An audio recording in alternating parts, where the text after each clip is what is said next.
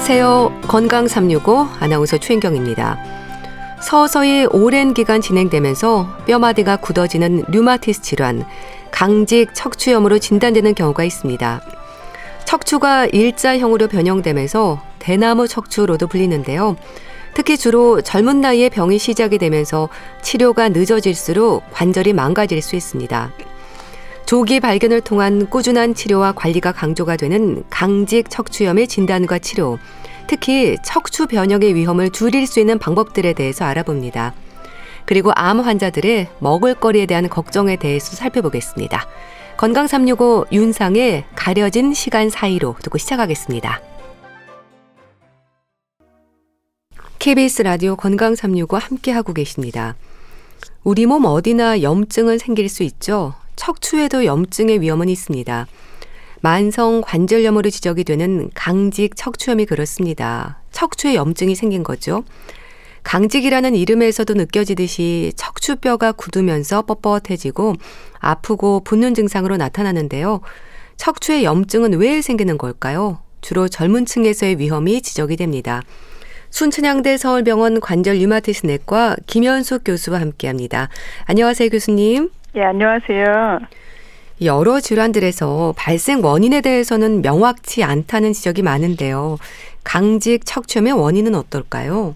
류마티스 질환이 다 거의 다 그렇지만 이제 원인이 좀 복합적인 경우가 많습니다. 이제 네. 그 중에서 강직 척추염은 유전적인 감수성, 유전적으로 특별히 강직 척추염이 잘 생길 수 있는 환자들이 있는 것은 사실이지만 사실은 이게 단독으로 작용을 하지 않고 감염이라든가 기계적 스트레스에 의한 환경적인 요인, 그다음에 면역세포 일부 중에서 염증이 잘 생기게 하거나 또 그 이 염증이 골 생성을 많이 생기는 그런 면역세포 이상에 의해서 복합적으로 질환이 생기는 것으로 돼 있습니다. 예. 그럼 증상이 생기고 서서히 진행이 되는 질환인가요? 비교적 젊은 나이에 증상이 시작된다는 말도 있던데요. 어, 강직 척추염은 척추에 문제가 생기면 대부분은 나이가 드신 퇴행성 척추 질환으로 많이 오인을 하지만 실제로는 10대에서 20대에 시작을 하게 되고요. 예. 대부분 이제 류마티스 질환이 여성에게 많이 생기잖아요. 근데 강직 척추염은 좀 드물게 남자에서 두세 배 좀 많게 질에 그 더 발생이 되는 이제 관절 류마티스 질환이 되겠습니다. 그래서 예. 결론적으로 말하면 청소년기나 청년기 남자들이 많이 초기에 진단이 되는 경우가 많죠. 네. 그렇게 젊은 층 남성들에게 첫 발병이 높은 건 왜 그럴까요? 그러니까요. 그래서 저희가 대부분 이제 뭐 루푸스나 이제 류마티스 관절염 같은 여성에게 많이 생기는 류마티스 질환은 에스트로겐 자체가 이제 질병 요인에 더 관여가 된다고 돼 있는데 네.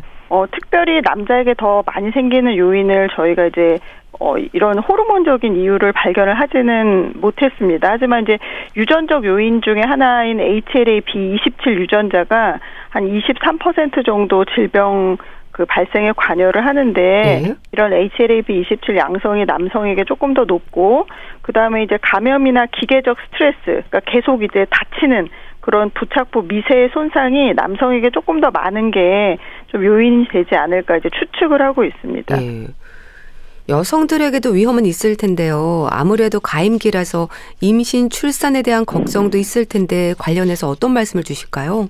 대부분 남자에게서 생기긴 하지만 한 20% 정도는 여성에게 생깁니다. 그러니까 근데 여성이라고 하면은 아무래도 이제 뭐 아기를 가질 때 혹시 관절에 무리가 가는 게 병이 더 나빠지지 않을까 이렇게 걱정을 많이 하시는데요. 네.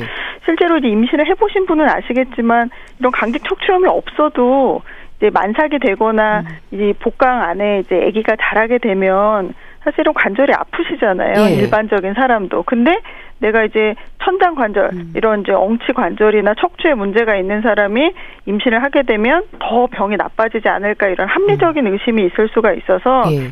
예, 순천향대 서울병원 저희 이경원 교수랑 강동경희대 건국대학교 이렇게 여러 교수님 팀에서 실제로 어 강직 척추염인 여자 환자 중에서 출산을 하지 않은 출산을 한 환자의 그런 이제 그 뼈의 염증 정도나 이런 부식 정도가 차이가 있나를 비교를 해서 최근에 이제 연구 결과를 발표했는데요. 국내 환자를 대상으로 예. 해봤더니 출산을 한 환자들한테서 저희가 천장관절이나 척추의 변화가 그렇게 유의하게 증가가 되지 않았다. 아. 그러니까 결론적으로 얘기하면 저희가 이런 통증이나 이런 우려는 많을 수는 있고 예. 실제로 원래도 척추나 고관절 통증, 엉치 관절에 통증이 있기 때문에 임시를 하게 되면 이런 통증 측면이 조금 더 예민하게 반응을 할 수는 있지만 실체적으로 천장관절이나 척추의 뼈 변화 자체는 크게 다행히 큰 문제가 없어서 강직 척추염 여성 환자들의 경우 적극적인 치료나 꾸준한 관리를 하신다면 출산 계획을 잘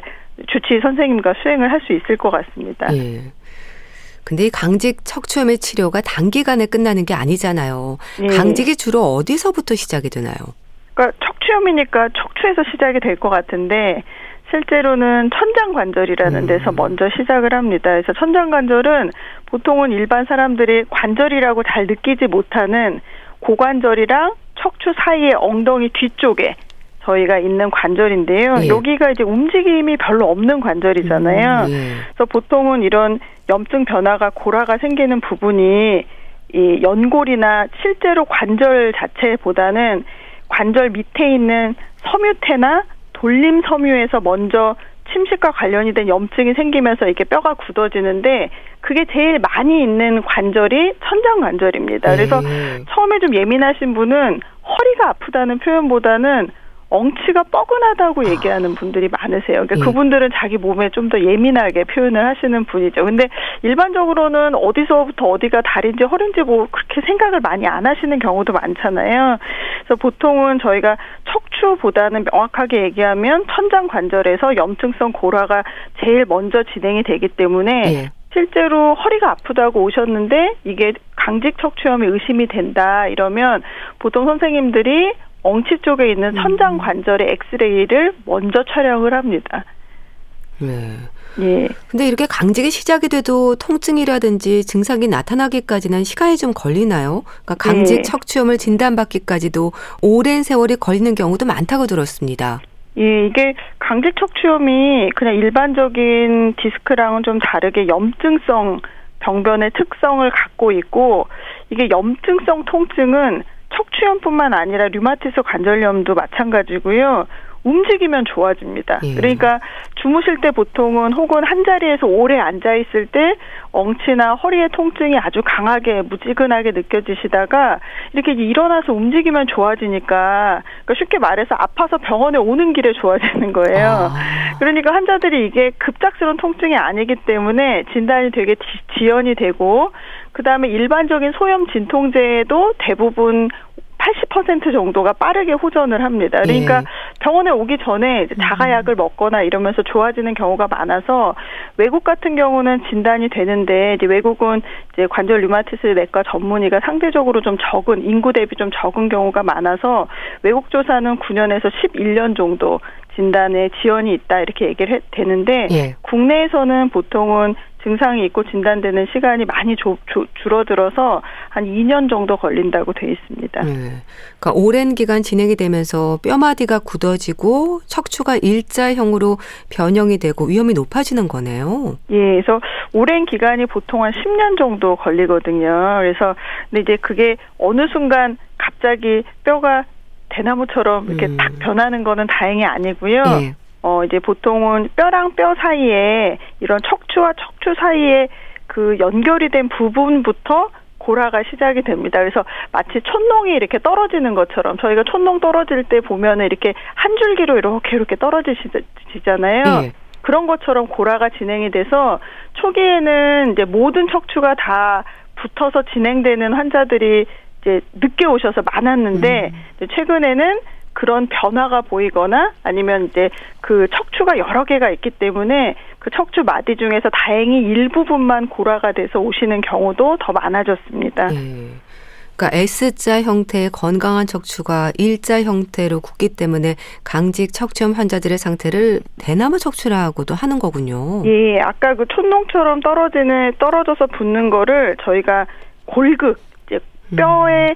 가시가 생겨서 그 가시가 붙는데 그게 이제 다 진행이 되다 보면 저희가 대나무 죽통에서 이어지는 그런 것처럼 보이게 되죠. 그래서 이게 저희가 척추가 어느 정도 골극이 유, 그 커브가 유지가 돼야지 일상생활을 하는데 이제 그러면 안 되지만 강직 척추염이 많이 진행이 되는 경우는 음. 이제 본인이 본인 발을 못 보시거나 아니면 이제 그 목까지 진행이 된 경우는 쉽게 말해서 하늘을 잘 못 보시는 분도 계시기도 하세요. 그래서 그렇게 관절에 그 골화랑 그 다음에 이제 그 일상생활에 지장이 생길 정도의 문제가 생기기 전에 저희가 염증성 그골그 경화를 많이 줄여주는 치료를 하는 것이 이제 목표입니다. 예. 사실 강직 척추염에 대해서는 잘 모르는 분들이 많기도 하고요. 강직 네. 척추염을 의심하기는 쉽지 않을 것 같기는 합니다. 특징적인 부분 어떤 게 있을까요? 어, 보통 이제 환자분들이 초기에 이제 뭐 좀 지나셔서 오신 분들은 내가 이제 뭐 고등학교 때 혹은 대학교 때 공부를 하다가 허리가 많이 아파서 혼났다. 그래서 아. 엑스레이를 찍었더니 그냥 디스크라고 했다. 그래서 나는 디스크 치료를 하다가 왔다. 예. 이런 분들이 간혹 있으세요. 근데 이제 보통 이제 허리가 많이 아프다 이런 경우는 나이가 많이 있으신 노년에서 퇴행성 변화로 척추 협착이나 디스크 질환 같은 거랑 좀 헷갈리는 경우가 있는데 예. 대부분 척추 협착이나 디스크 돌출 같은 경우에는 통증이 아주 급격하게 생깁니다. 이게 갑자기 이게 뭐 허리를 누가 때리는 것처럼 디스크가 파열되거나 디스크가 아프셨던 분들은 잘 생각을 해보시면 갑자기 삐끗하면서 갑작스럽게 굉장히 많이 아프고 그다음에 신경이 눌리기 때문에 저리고 근데 이제 강직 척추염 같은 경우는 좀 이렇게 젊은 나이에 시작되는 것도 맞지만 통증 자체가 아주 무지근하게 아픈 게 오래 지속이 되는 음. 그런 통증의 양상이 다르고 염증이기 때문에 그리고 저림이나 이런 증상은 보다는 다른 관절 외 증상, 예, 뭐 예를 들어서 어, 족저근막염이라든가 아킬레스 건염 이런 관절 외 부착 부위 염이 아. 같이 있는 경우도 상당히 많아서 예. 실제로 허리가 아프신 분들이 한 40% 정도는 눈이나 피부나 다른 질환 이 같이 동반이 돼서 이제 아 그러면 혹시 허리가 아프지 않으셨어요? 이렇게 물어보면 아 나는 어 10대 20대부터 허리가 아파서 병원을 가끔 많이 다녔어요. 이런 네. 식으로 해서 진단이 되는 경우도 상당히 많습니다. 네. 그럼 그렇게 척추뿐 아니라 눈이나 위장, 폐, 심장, 뭐 전립선도 그렇고요. 우리 몸의 여러 장기로도 증상이 동반이 되는 경우는 왜 그런 건가요? 저희가 이제 이것도 역시 전신 면역 질환 물론 이제 고라가 주 증상이긴 하지만 이런 염증성 사이토카인이라고 하는 것들이 주로 어 뼈의 부착 부위부터 생기는 고라에 주로 작용을 하기는 하지만 그 이외에 다른 비슷한 염증을 일으킬 수 있는 가능성이 많기 때문에 그렇게 그런데요. 예. 아, 방금 이제 말씀하셨듯이 눈에 생기는 전방 포도막염 같은 경우도 포도막이 부착되는 부위 앞쪽에 그런 붙는 위치 때문에 이게 염증이 더 잘 생긴다는 가설이 있고 그 다음에 이런 어, 피부에 그런 골화에 작용하는 그런 염증성 물질이 건선을 일으키는 음. 그런 작용이랑 비슷합니다. 그래서 피부의 건선 변화라든지 아니면 장애 장애도 이제 염증을 일으켜서 염증성 장질환 같은 경우 이런 어 척추뿐만 아니라 다른 문제를 일으키는 경우를 저희가 척추 외 침범이라고 그러는데 예. 동시는 아니지만 일생 동안 이게 어느 정도 생기나 조사를 해보면 40% 환자가 이런 어, 척추나 관절을 빼고 관절 외 증상이 생기기 때문에 저희가 이제 이런 전반적인 관리를 같이 할 수 있는 예. 류마티스 내과 전문의가 같이 저희가 그 관절 외 증상까지 예, 같이 이제 저희가 판단을 하는 것이 필요할 것 같습니다. 예. 검사는 어떨까요? 검사로도 잘 판단되지 않는 경우가 많은가요? 음, 어쨌든 저희가 뼈에 그런 염증성 변화를 보기 때문에 어, 뼈를 찍는 영상 검사가 필요합니다. 근데 영상 검사가 종류가 많잖아요. 일반 엑스레이도 있고, CT도 있고, MRI도 있고. 그래서 초기 변화를 보는 거는 MRI가 제일 좋긴 한데, 네. 이미 고라가 진행돼 있는 경우는 이제 엑스레이나 CT로도 충분한 경우가 많고요. 하지만 이제 초기 변화를 볼 때는 어 MRI가 필요하고 예전에는 그런 MRI가 보험이 안 되는 게 100%였는데 최근에는 전문의 소견이 있으면 초기 이제 그 뼈의 염증성 변화를 보는 MRI가 일부 보험이 많이 되기 시작해서 네. 환자분들의 조기 진단에 많이 도움이 되고요. 그다음에 유전자 검사도 필요합니다. 왜냐하면 유전자 중에서 HLA-B27이라는 유전자가 이런 발생에 많은 그 영향을 미치기 때문에 실제로 인구에 전체 인구에 우리나라는 한 4% 정도가 HLA-B27 유전자가 양성인데 강직 척추염 환자에서는 거의 90% 정도까지 어. 양성인 경우가 많습니다. 그래서 저희가 진단하는 기준 중에서 이런 유전자 검사, 염증 수치와 같은 혈액 검사도 같이 필요하죠. 예. 예. 근데 유전자와 상관이 없는 강직 척추염도 있고요. 유전자가 네. 있다고 해서 모두 강직 척추염이 생기는 건 아니라고 하던데요. 예. 그렇죠. 예, 그래서 이게 예전에는 너무 진단이 안 돼서 사실은 저희가 걱정을 많이 했는데 최근에는 이게 이게 또 이제 저희가 젊은 층에서 많이 생기다 보니까 유전자에서 양성이 나오면 모두가 다 강직성 척추염이 아닌가, 강직 척추염이 아닌가 걱정을 많이 하게 되고 실제로 이제 제일 문제가 되는 게 부모님이 강직 척추염인 경우는 혹시 나의 그런 자녀가 강직 척추염이 되는 게 내 책임이 아닌가 이런 거에 대한 고민이 많으신 분이 있습니다. 예. 근데 결론적으로 말씀드리면 HLA-B27 유전자 양성인 환자에서 강직 척추염이 진단되는 비율은 그렇게 일반 환 일반 인구와 비교하면 높은 것은 사실이지만 이게 유전자만 있다고 강직 척추염이 되지는 않습니다. 그렇기 네. 때문에 아까, 아까 말한 특징적인 그런 염증성 요통이라든가 약물에 대한 반응 여부, 그 다음에 다른 척추 외 증상을 고려해서 저희가 이제 정확하게 진단하는 것이 필요합니다. 물론 질환이 정확하게 조기에 발견되는 것도 중요하고요. 예. 내가 병이 아닌데 또 너무 걱정을 해야 되는 상황을 배제하는 것도 중요하기 때문에 의심이 되시면 전문의 진료를 통해서 통합적으로 저희가 검사를 하셔서 진단하는 것이 필요할 것 같습니다. 예. 그리고 유전자가 관여를 하긴 하지만 유전병은 아닙니다. 그래서 음. 이제 뭐 너무 이렇게 너무 이제 그런 자, 자녀를 갖는 것이 혹시 안 되지 않나 이렇게까지 예. 생각하시는 분도 있거든요. 그래서 그건 아니시라고 저희가 얘기를 드립니다. 네. 예. 이 강직 척추염은 류마티스 질환이라는 걸 인식을 하셔야 될 것 같은데요. 그럼 치료는 평생 관리로 봐야 할까요?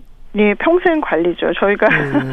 평생 안 보면 좋은데 이제 주치 선생님이 이제 생기면 대부분은 이제 오랫동안 보셔야 되는 질환은 맞습니다. 근데 예전에는 이제 약이 너무 없다, 뼈가 굳어지는데 그냥 우리는 진통제만 먹는다 이렇게 생각을 했는데 예. 생물학적 제재가 많이 개발이 되고 실제로 국내에서도 보험 급여가 굉장히 다양하게 지금 되고 있기 때문에 예전보다는 다른 류마티스 질환들에 비해서 치료가 그래도 잘 되는 아주 착하고 훌륭한 질환 중에 하나가 되었습니다. 그래서 이제 주치의 선생님과 잘 상의하시면 평생 관리는 하는 건 맞지만 그래도 효과적인 치료에 많이 근접을 할 수 있다. 이렇게 생각하시면 될 것 같습니다. 예.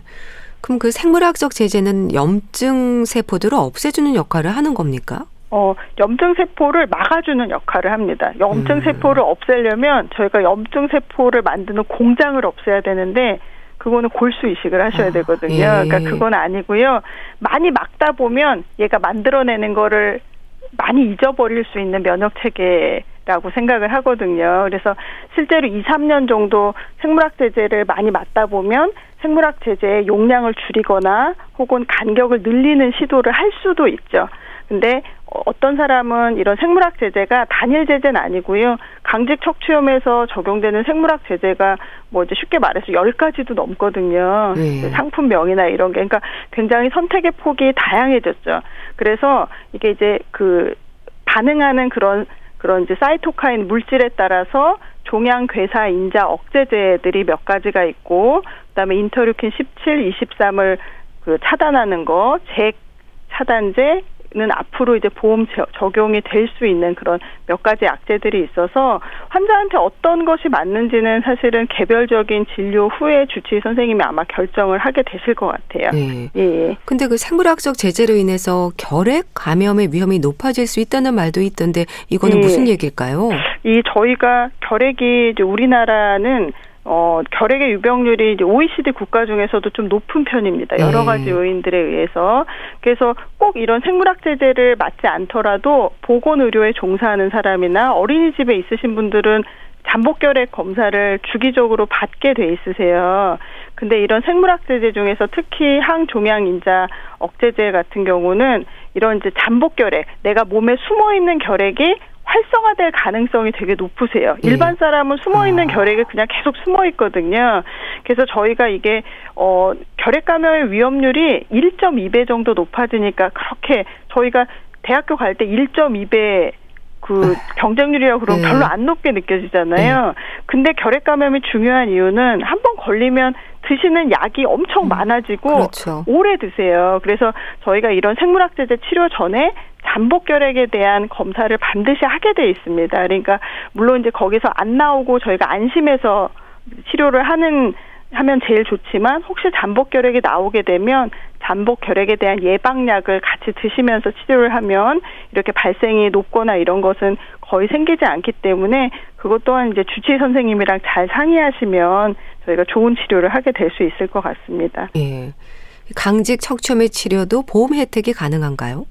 예, 생물학적 제제가 대부분 1차 혹은 2차에 한해서 이제 치료가 가능한데 보험 급여 기준이 있습니다. 그래서 네. 물론 이제 보험 급여 기준을 맞, 맞추지 않고 사용을 하게 되면 비급여로 사용을 하게 돼서 환자분들의 경제적 부담이 높기 때문에 가능하면 보험 급여 기준에 맞춰서 보험이 되는 약제를 우선적으로 저희가 어 쓰게 되는 그런 게 있긴 합니다. 그래도 이제 개인적으로 생각할 때는 다른 외국 환자분들 강직 척추염 있으신 외국 환자분들이 국내에 오셔서 되게 놀래세요. 음. 이게 거의 다 보험이 되는 네. 거기 때문에 그래도 보험 혜택 급여가 많이 되고 있고 또 아직까지는 희귀난치 질환으로 등록이 되기 때문에 약가 부담은 어, 예전에 비해서는 많이 줄어든 게 유지가 되고 있다고 생각을 합니다. 예.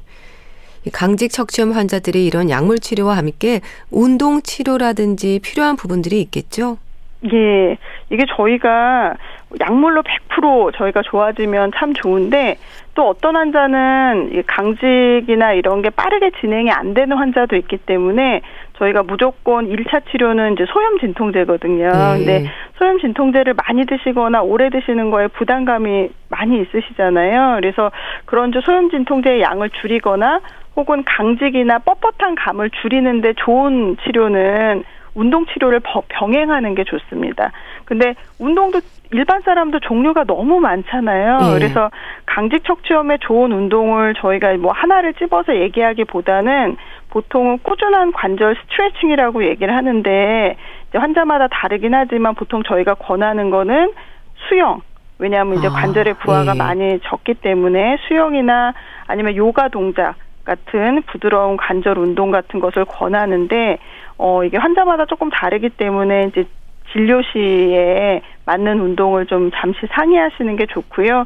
보통 그 두 가지 운동을 저희가 체조 같은 수준의 운동을 자기 전에 한 20분에서 30분 정도 하시면 사실은 그거는 강직 척추염이 아니어도 일반 사람도 좋으세요. 그래서 그런 운동을 꾸준히 음. 하시는 게 중요할 것 같습니다. 네. 이 강직 척추염에 되도록 빠른 치료를 위한 의심 증상들에 대해서 또 짚어주세요. 아, 일단은 이게 염증성 요통 저희가 얘기를 하자면 움직이면 좋아집니다. 네. 보통 허리 디스크는 움직이면 너무 아프잖아요. 근데 이렇게 뻐근하게 허리보다 아래쪽에 엉치 쪽이 움직이면 좋아지는 이런 이상한 통증이 젊은 사람한테 생기거나 혹은 어 이상하게 운동을 이렇게 많이 하지 않았는데도 족저근막염이나 아킬레스 건염이 반복적으로 생기는 경우 예. 그다음에 포도막염이 너무 자주 1년에 음. 세번 이상 생기는 경우 내가 이제 엉치 쪽도 같이 아프다고 하면 강직성 척추, 척추염, 강직 척추염에 대한 진단을 한번 고려해 보시는 게 좋고요. 그다음에 이제 강직 척추염을 의심을 하셨더라도 실제 강직 척추염이 진단되는 경우는 더 많지 않습니다. 그러니까 안심하시고 저희가 이제 진단을 받으셨다가 아니라고 하시면 예. 더 안심하셔서 하고 만약에 진단이 되신다고 하면 주치의 선생님과 상의해서 관절 증상뿐만 아니라 관절 외 증상까지 잘 조절을 하시면 어 문제 없이 뭐 건강하게 생활을 하실 수 있을 것 같습니다. 네. 예. 강직 척추염에 대해서 자세히 알아봤는데요. 순천향대 서울병원 관절 류마티스 내과 김현숙 교수와 함께했습니다. 감사합니다. 네, 감사합니다. KBS 라디오 건강 365 함께 하고 계신데요. 바네스 칼튼의 A Thousand Miles 듣고 다시 오겠습니다.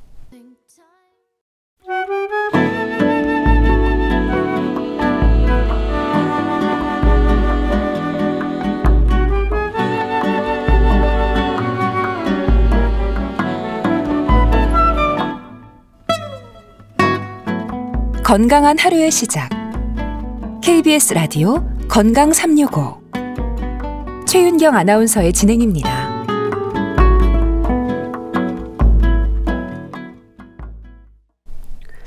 KBS 라디오 건강 365 함께하고 계십니다.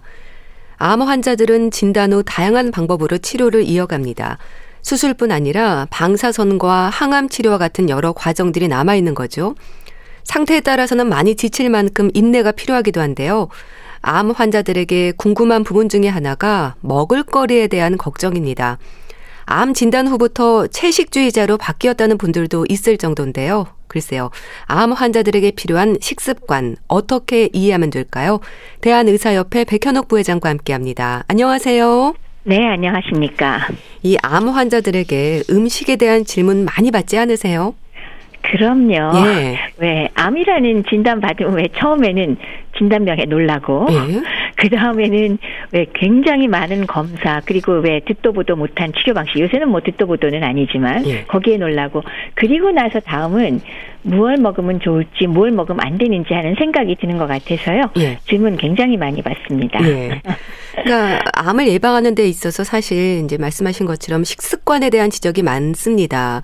그래서인지 암 진단을 받으면 이제 먹을거리에 대한 제한을 생각하는 게 아닐까 싶은데요. 그러다 보면은 그렇다더라 식의 얘기들에 귀를 기울이게 되거든요. 맞아요. 진단 받자마자 당장 쫓아오셔서 나 지금부터 채식해야 되죠? 하는 예. 분 물론 계시고요. 예. 아니면 어떤 음식만 먹으면 돼요? 혹은 어떤 거 먹으면 안 돼요 하는 어떤 왜 단일 식품명을 말씀드린 걸 아. 굉장히 원하시는 것 같아요. 예. 그러니까 왜 사방에서 우리 매체를 통해서 어떤 식품이 암을 예방한다. 혹은 무얼 먹으니까 암이 나았다라는 말 사실 우리 많이 듣잖아요. 예. 네, 정보의 홍수 시대인데 문제는 상당수가 불안전한 정보라는 음. 점이 또 굉장히 혼돈스러운 그런 사회인 것 같습니다. 예. 그럼 암 환자들 대부분은 평소와 다름없이 골고루 먹는 게 좋은 건가요? 아유 정확합니다. 네. 결국 먹는 것으로 우리가 원하는 건 뭔가요? 내 몸의 영양 상태를 잘 유지해서 예. 암 치료에도 도움이 되고 그리고 치료하면서 합병증 나오는 합병증도 줄이고 예. 삶의 질이 떨어지지 않도록 하는 게 목표잖아요. 근데 실제로 어떤 좋은 한 가지 음식만으로는 절대로 우리 몸에 필요한 열량이나 단백질이나 모든 미세 영양소, 비타민 미네랄을 다 제공할 수가 없으니까요. 예. 다양한 음식을 골고루 섭취하는 게 당연히 정답이지요. 예. 그럼 궁금한 게요. 암의 종류에 따라서는 음식 섭취에 신경을 써야 하는 경우가 있기도 하는 겁니까? 어, 있기는 있습니다. 그러니까 왜 모든 암종이 예. 영양을 골고루 섭취해야만 하지만은 사실은 어디에 생기는데에 따라서 좀 더 신경 써야 될 부분이 있기는 있죠. 그러니까 우선 생각할 게 뭐죠?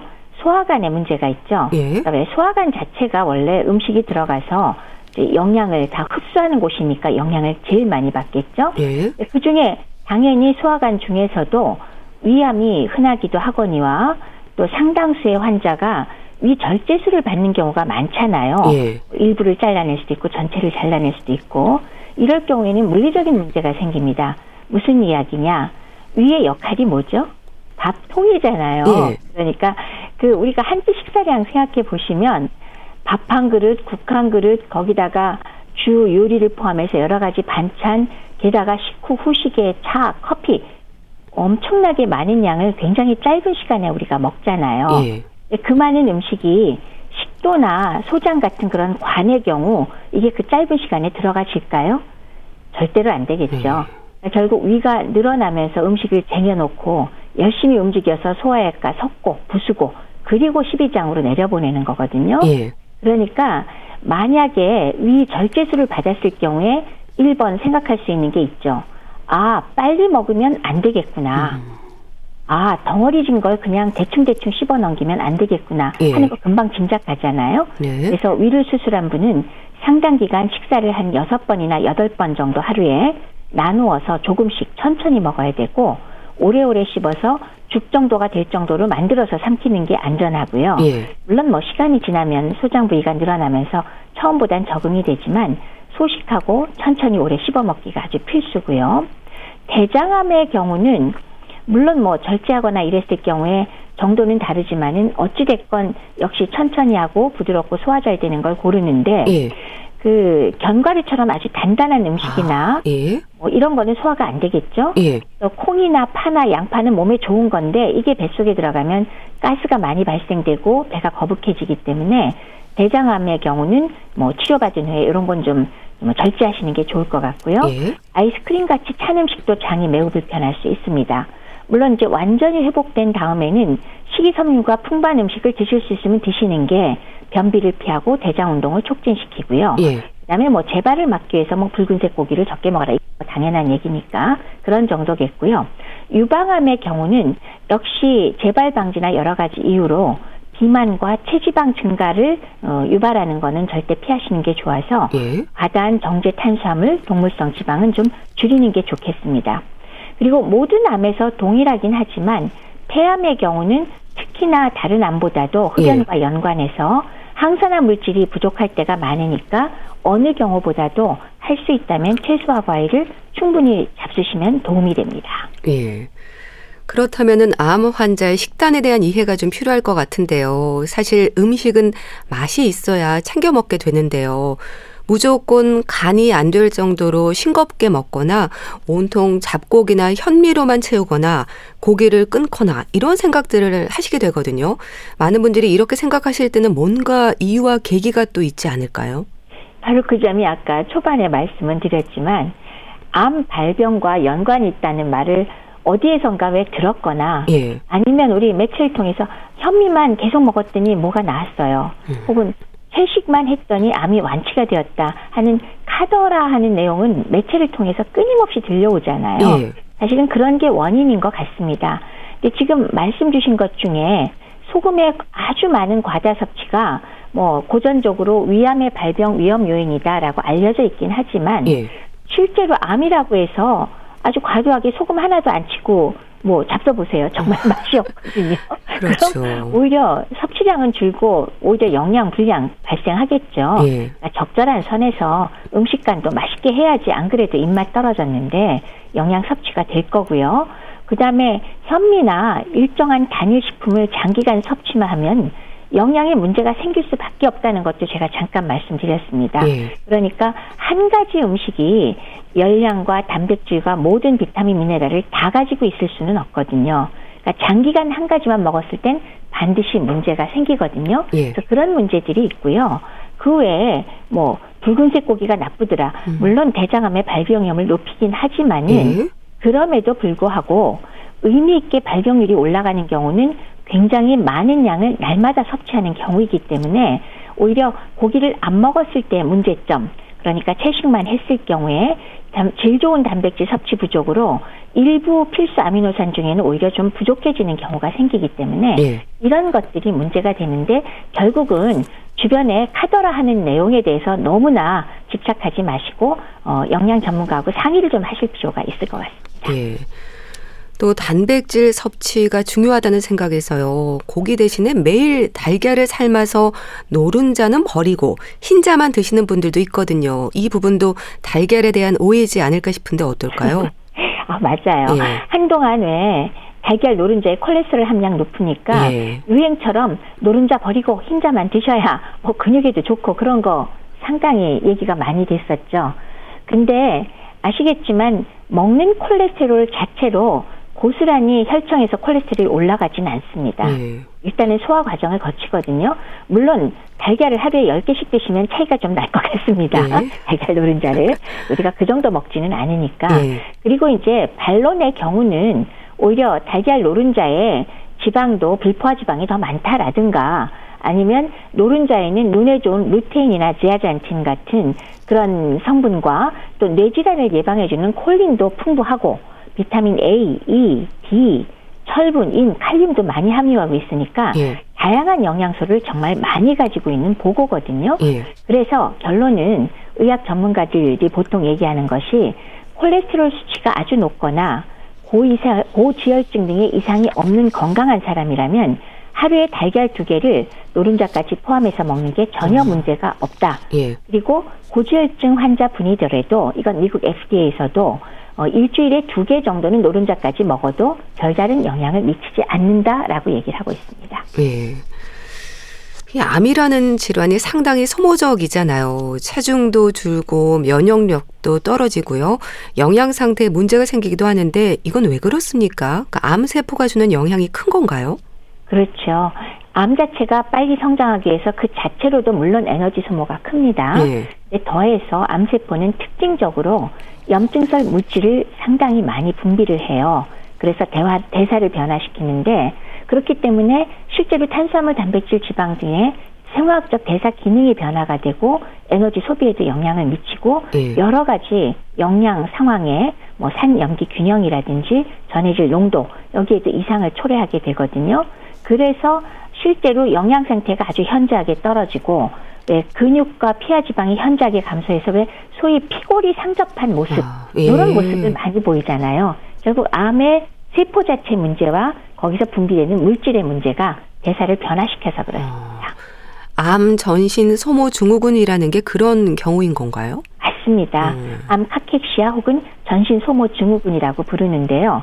방금 말씀드렸듯이 암 자체로 소모하는 것도 있지만 예. 거기에서 나오는 염증성 사이토카인이 여러 가지 문제점을 일으키는데 그 염증성 사이토카인이 왜 식욕 부진과 조기 포만감 같은 것을 물론 일으키고요. 입맛도 변화시키고 뭐 피로감이나 면역 기능 이상을 유발하게 되고요. 예. 체중은 물론 부쩍 줄어들고 굉장히 기운이 쭉 빠져버려서 대개 사망 전 암 환자의 한 80% 이상이 경험한다고 하죠. 음. 그래서 지방과 근육 소실, 뭐 뼈의 무기질 성분이 소실되는데 일반적으로 단순 기약, 그러니까 굶어서 살 빠지는 것과는 달리 예. 열량을 더 주거나 이런 일반적인 영양 치료로 전혀 호전되지 않는 것도 또 문제점에 속합니다. 예. 특히 노인 암 환자들은 노화로 인한 부담에 암까지 더해지면서 더 많이 힘들 텐데요. 그 신경 써서 잘 챙겨 먹는다고 해도요, 대사 작용이 변하는 경우가 많은가요? 그렇죠. 네. 방금 말씀드린 암의 특성 중에 염증성 어, 물질, 염증성 사이토카인이 나와서 문제가 된다 그랬는데 노화도 일종의 만성 저강도의 염증성 반응으로 인한 것이거든요. 예. 그렇기 때문에 그로 인해서 역시 염증 반응과 식욕 부진이 이미 있잖아요. 거기에 대해서 암으로 인한 염증 반응이 더해지면 대사 이상이 더 심각하게 유발되겠죠. 예. 그래서 전신 소모 증후군은 훨씬 더 중증으로 확산될 가능성이 높습니다. 예. 근데 암 환자는 또 병으로 인한 위험도 있지만 잘 먹지 못하는 게 큰일이라는 말도 하지 않습니까? 어떤 암이든 병기가 깊을수록 먹고 삼키고 소화시키는 일에 어려움이 따르는 것도 자연스러운 부분이라고 봐야 될까요? 그렇죠. 소화기계 암은 뭐 제가 뭐 아까 말씀드렸고요. 예. 가령 두경부암, 하령 뭐 입속이나 뭐 후두 이런 데 암도 역시 삼키는 기능에 문제가 있어서 이런 것들은 소화흡수의 필수인 장기에서는 뭐 당연히 문제가 되지만 다른 곳의 암은 어떠냐? 공통적으로 다른 곳의 암도 염증성 사이토카인이 분비가 되면서 앞서 문제를 다 유발하기 때문에 예. 문제가 되고요. 게다가 수술, 항암제, 방사선 치료 등 역시 다 동반되잖아요. 그렇기 때문에 뭐 모든 암이 병기가 깊을수록 이렇게 먹고 소화시키는 일에 어려움이 따르는 건 예. 매우 자연스러운 일입니다. 예. 아무래도 영양과 열량의 균형이 중요할 텐데요. 특히 노인 암 환자들은 나름 잘 공급한다고 해도요. 채워지지 않는 부분들이 있는 거죠. 그렇죠. 왜 카케시아 어, 암에 의한 전신 소모 증후군은 암세포가 분비하는 염증성 물질로 인해서 나오는 거라고 했습니다. 예. 그렇기 때문에 이러한 염증성 물질에 의한 그 상황에서는 단순히 굶는 것과는 다르게 예, 그 에너지를 소모하더라도 가급적이면은 정상적인 그 사람이 굶었을 때는 체구성 성분인 단백질이나 근육은 어떻게 해서 아끼려고 하잖아요. 음, 예. 그리고 지방을 먼저 아. 소모하게 되는데 예. 이런 전신 소모 증후군의 경우는 뭐 비교를 안 합니다. 오히려 단백질을 지방과 함께 매우 빨리 음. 태워버리기 때문에 근육이 소모가 되고 그렇기 때문에 근감소증이 단기일 내에 동반되고 나중에는 장기 근육까지도 써버리니까 많은 합병증이 동반이 되고 대사가 제대로 안 되는 거죠. 예. 그암 진단을 받으면 이제 수술을 하고 잘 회복하면 된다는 생각을 하지만 방사선이나 항암 치료 중에 음식 섭취나 소화 장애로 고생하는 경우가 또 많지 않을까 싶습니다. 치료를 통한 여러 가지 염증의 위험도 있고요. 고생들을 많이 하시죠. 그렇죠. 우리 왜 방사선 치료건 항암제 치료건 암세포가 빠르게 증식한다는 특성에다가 맞춰서 어, 치료를 하고 제거를 하려고 하는 거잖아요. 예. 그래서 우리가 이런 치료를 했을 때 암세포만 잡으면 좋은데 정상 체세포 중에서도 왜 빠르게 증식하는 세포가 있으면 함께 손상을 어느 정도 입습니다. 예. 대표적인 것이 바로 점막세포와 골수세포인데요. 그래서 항암 치료나 방사선 치료 후에 점막, 점막이 어디에 있습니까? 구강부터 소화관 전체에 있잖아요. 예. 거기 점막 세포가 손상이 되니까 입속이 헐고 음. 장세포가 전부 다 정상이 아니라 예. 소화기계 증상이 아주 심하게 나타나고 토하거나 설사하고 혈변 도구 이런 증상이 나오거든요. 예. 그래서 소화흡수에 지장을 많이 받게 되죠. 그뿐만이 아니라 장에는 또 면역계가 있잖아요. 예. 그래서 장관의 면역계도 손상을 입고 골수세포가 망가지니까 역시 면역계가 손상을 입어서 면역력이 떨어집니다. 그래서 세균, 바이러스 감염이 손쉽게 동반이 되고 사실 치료하는 데 어려움을 겪게 되는 그런 결과가 생기는 거죠. 예. 이 체중이 줄어드는 것에도 긴장하는 분들이 많습니다. 양질의 단백질을 비롯해서 잘 챙김에도 불구하고요.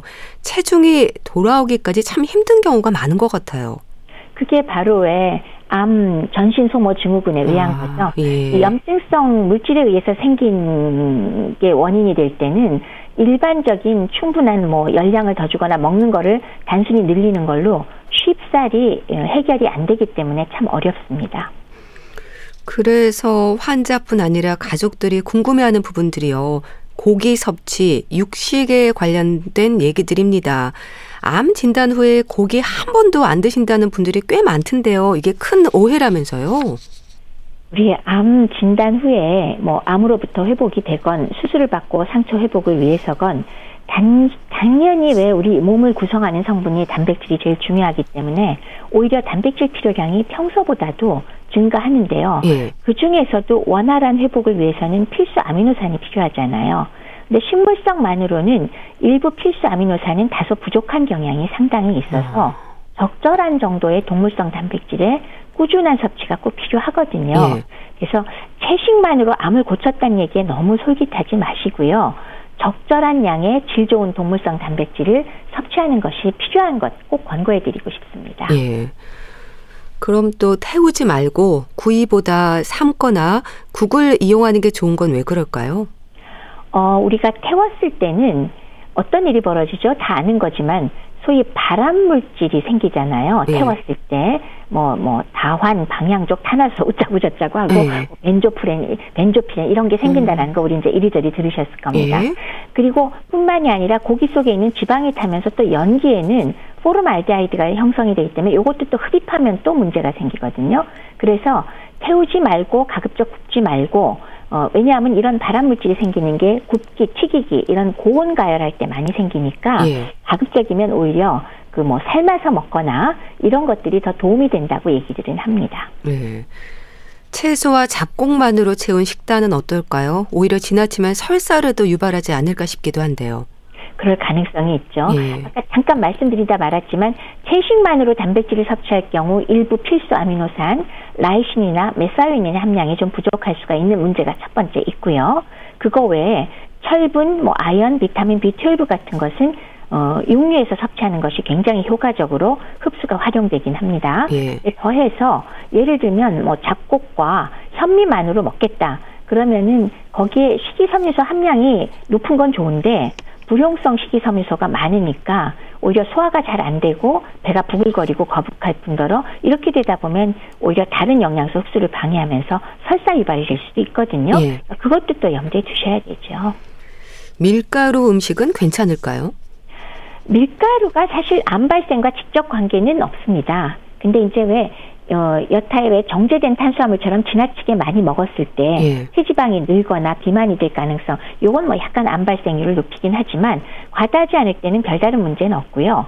뭐 예외적으로 밀가루에 들어있는 글루텐의 소화 분해 능력이 떨어지는 어, 뭐 밀가루만 먹으면 매 가시차고 설사하고 부글거리는 분들 있죠. 예. 이런 분들이 억지로 밀가루 음식 먹는 건 그건 뭐 옳은 일이 아니겠고 예. 보통 밀가루 음식 안 좋다라고 하는 이유 중에 하나는 일반적으로 우리가 섭취하는 밀가루 음식의 상당수가 설탕이나 첨가물이 들어가 있는 면에서 좀 절제하는 게 좋지 않을까 그런 얘기들을 많이 하는 것 같습니다. 예.